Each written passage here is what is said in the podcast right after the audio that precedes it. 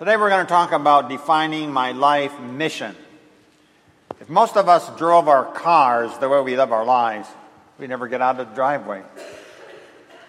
We are sort of like the guy at the circus, the fellow who spins those plates on a tall pole, where he gets one going, then he gets to another one going, and another one, and another one, and by the time he gets to number 15, number one starts to fall. So he goes back and restarts that one, then another one begins to slow down. Many people live their lives that way. They have lots and lots of goals, lots of activities, but no overarching purpose or no mission to their lives. So we invite you to follow along with the sermon notes today.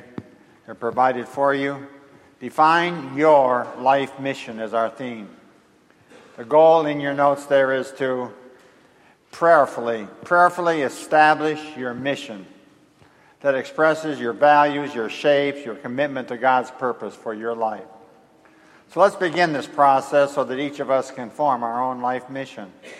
If you have to define your life with just one word right now, what one word would you use? Some of you would say, that's hectic. Some of you would say, busy. Others would say, stressed out. Maybe others, lots of fun. But how many of you would say, my life is focused? Because focused is the key to an effective life. And you know, it's Paul. He has a life mission it was truly focused. Look at Acts 20, verse 24. Paul says, I only want to complete my mission and finish the work that the Lord Jesus gave me to do. Jesus also had a life mission. Look at John 17, verse 4. Please read with me together out loud. I have brought you glory on earth by completing the work you gave me to do. See, Jesus is here praying at the end of his life to God, his heavenly Father. He says, I have completed the work that you gave me to do. How would you like to say that about your own mission? Notice that Jesus says, I've brought you glory. Circle that word glory because that's our purpose. The purpose of man is to bring glory to God. But how do I do that? I bring glory to God by fulfilling my mission. I bring glory to God by completing the work that He gives me to do. And that work, which is unique to you, is based upon your God given gifts and ability and passion. And nobody else can do your mission. The work is your mission. So, in your notes, number one, what is a life mission? I put a definition of what a life mission is in your notes. A life mission is a description of what I believe God wants me to do with my life. It's an explanation or it's a picture what I believe God wants me to do. I want you to sh- I want to share with you five statements there about a life mission though. It'll help to explain it a little better. Number one, you know it's more than just a goal. A life mission is more than a goal. Many people confuse a goal with their mission. If you are, most people would ask, What is your purpose in life? They would probably share with you some of their goals. Like, my goal is to retire. My goal is to make a lot of money. My goal is to buy that house or to graduate from college. But those are not missions, they're not a purpose for your life. You can have lots and lots of goals, but have no life purpose. Like that guy in the circus with lots of spinning things. You're keeping them all going. You're trying to balance your life between lots and lots of things, but you're missing what God's mission is for your life based upon God's Word. So you must define your purpose, your mission, before you start setting all those goals. You need to know what brings it all into focus. Number two in your notes a life mission defines what is really important. It defines what's really important. It is living by your values. In your life mission, you spell out what is really important. Number three, it's based on God's purpose for you. It's based on God's purpose. Your life mission is really the reason you exist. It's why God put you here on this earth. It's not a sideshow. It's not just a take it or leave it topic. This is crucial for your life. What in the world am I here for? Needs to be based upon God's purpose. Number four, It expresses my shape, my spiritual gifts, my heart, my abilities, my personality. In fact, why would God give you gifts and abilities and then not want you to use them? He wouldn't. So God gives you those gifts for doing your life mission. Your life mission will fully express who you are. Then, number five, it really clarifies my roles. It clarifies my roles. And you play many different roles in life. In different seasons of your life, you have different roles, like someone who is a role as a student. Or then you get married and you have the role as a partner. Or you have children and you have the role of a parent. You have a role of a professional. Many different roles you have. They're all part of God's mission for you. If you are a parent, I have no doubt that part of your life mission is to raise those kids the way that God would have you raise them. So, number two in your notes, how do you discover your life mission? That's our purpose this morning. You start with two options. You can learn your life mission through either speculation or you learn it through revelation. That means you can either guess about it or you can ask God about it. The first way, speculation, is the way most people are go about trying to find their purpose for life. They theorize, they conjecture, you kind of guess about it. That's how you do speculation. You take a college course in philosophy, you listen to the professor, all his theories. Who am I? Why am I here? Where am I going? Where did I come from? Then you drink gallons of coffee or maybe a few beers and you and your friends speculate about those questions Who am I? Why am I here? The major problem with speculation approach, though, defining your life mission, is highly unreliable. You're just guessing. My answer is just as good as your answer because there is no authority. Fortunately, there's a book that you can refer to about life missions. It's called the Bible. It's God's Word. This book is the owner's manual for your life It was written by your Creator. It tells you why you are here and what you are to be doing. This is called revelation. Notice what Paul says. Look at Ephesians 5 17. Please read it with me together out loud. Don't act thoughtlessly, but try to put up. Now, I can't tell you exactly what your specific mission is. I don't know. But you will have to discover it over a period of time. But I certainly can share with you four questions. Number three, that you need to ask yourself as you seek to find your life mission. Four answers from God about the purpose for which God made you. So, looking at those four questions first will help you figure that out. I suggest suggested as homework today. Question number one What will be the center of my life? So, you ask yourself, what is going to be the center of my life? The issue is who and what shall I live for? You have to start with this. You have to have something at the center around which everything else is built. You could center your house or your life on your career. You could center your life on your family. You could center your life around making more money.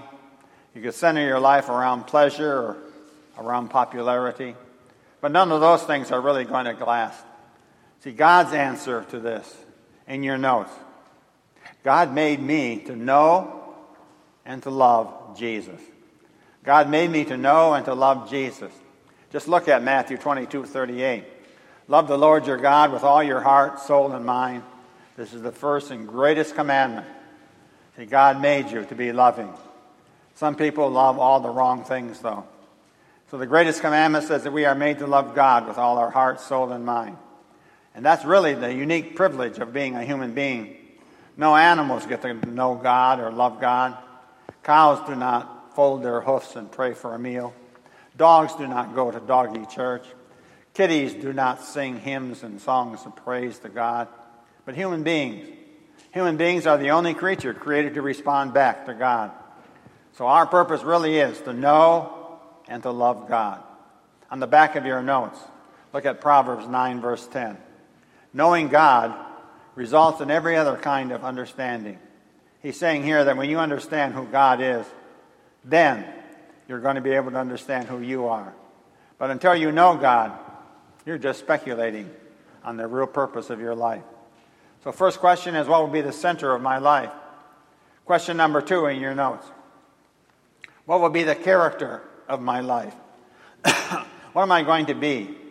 What will be the character? And God is far more interested in what you are than what you do. You can do a lot of things, but God wants you to become something. God wants you to grow in your character. So, what kind of character am I to become? God's answer to that question He made me, in your notes, He made me to become like Christ. Yeah, to become like Christ. Look at Romans 8, verse 29. For from the very beginning, God decided that those who came to Him should become what? Like His Son. God wants me to learn to think like Jesus, talk like Jesus, to act like Jesus.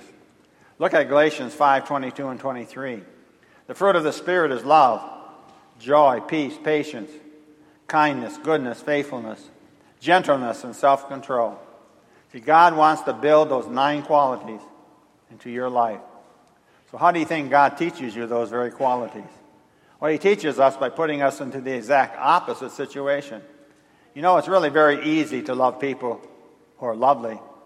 To teach you to really love, though, God will put you around unlovely people. And joy? How do you learn real joy? Joy isn't being happy while you're visiting Disneyland. Joy is an eternal quality, in spite of your circumstances. So God puts us into some sad situations to teach us real joy.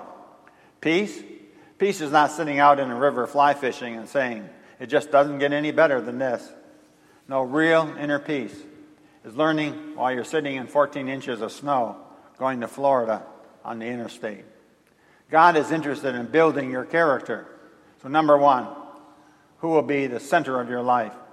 Number two, what will be the character of my life? And question number three, in your notes, what will be the contribution of my life? What will be the contribution? In other words, what am I going to give back? What am I going to do with my God given talents? You are not here on earth just to take, but you are put here to give. You're not here just to use up air, resources, and die. God wants you to fulfill a mission, a mission that He has made you for. So, what will be the contribution of my life? Well, you look at your gifts, and in your notes, God's answer to that question He made me to use my gifts to help others. Some people write music, some people sing, some people are teachers. Look at 1 Peter 4:10. Each of you should use whatever gift you have received to make a million dollars. No, it doesn't say that.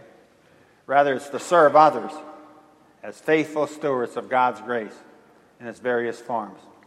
Look at Ephesians 2:10. It is God himself who has made us what we are and give us new lives from Christ Jesus. Long ago he planned that we spend these lives doing what? Helping others. You know there are two kinds of people. There are the givers and the takers. And in your notes, you make a living by what you get, but you make a life in your notes by what you give. You make a living by what you get, but you make a life by what you give. Because God gave. Jesus, God's Son, gave. He gave His life. He shed His blood. Our sins are forgiven through His giving. We, through faith in Jesus, by the working of His Holy Spirit, now are empowered by God's love given in Christ Jesus. So for us, in your notes, abundant living becomes abundant giving. Abundant living becomes abundant giving. You ask, number one, who will be the center of my life? Number two, what will be the character of my life? Number three, what will be the contribution of my life? And finally, question number four, what will be the communication of my life? The fourth question you need to ask yourself, what will be the communication? We're talking here about your life message. You have a life message. God wants you to say something to the world through you and it's very unique. And only you can speak your life message. Just look at 2 Corinthians 3 2. You yourselves are our letter, written in our hearts, known and read by everyone. That's one message that God expects all of us to share. His fourth purpose in your notes God's answer in your notes. He made us to tell others about Jesus. He made me to tell others about Jesus. If I don't tell others, how are they going to know? How would you have known if someone hadn't told you? And we are all to be ambassadors for Christ. So look at Acts 20, verse 24. Please read it with me together out loud. Life is worth nothing unless I use it for doing the work assigned me by the Lord Jesus, the work of telling others the good news about God's mighty kindness and love. See, God wants each of us to tell others about His love, His kindness, about the good news of Jesus. Some of you love to make evangelism calls. Some of you have a heart for caring for the hurts of others. Some of you have the gifts of teaching. Some the gift of administration. Others the gift of music. You must work with the shape that God has given you. God wants you to tell others about Jesus. How can others read your life message and find the love of God? As we conclude, we join with Paul in seeking his goal, his life mission. He writes, looking at 2 Corinthians 10, verse 13 together, our goal is to measure up to God's plan for us. And this plan includes our working with you. Amen.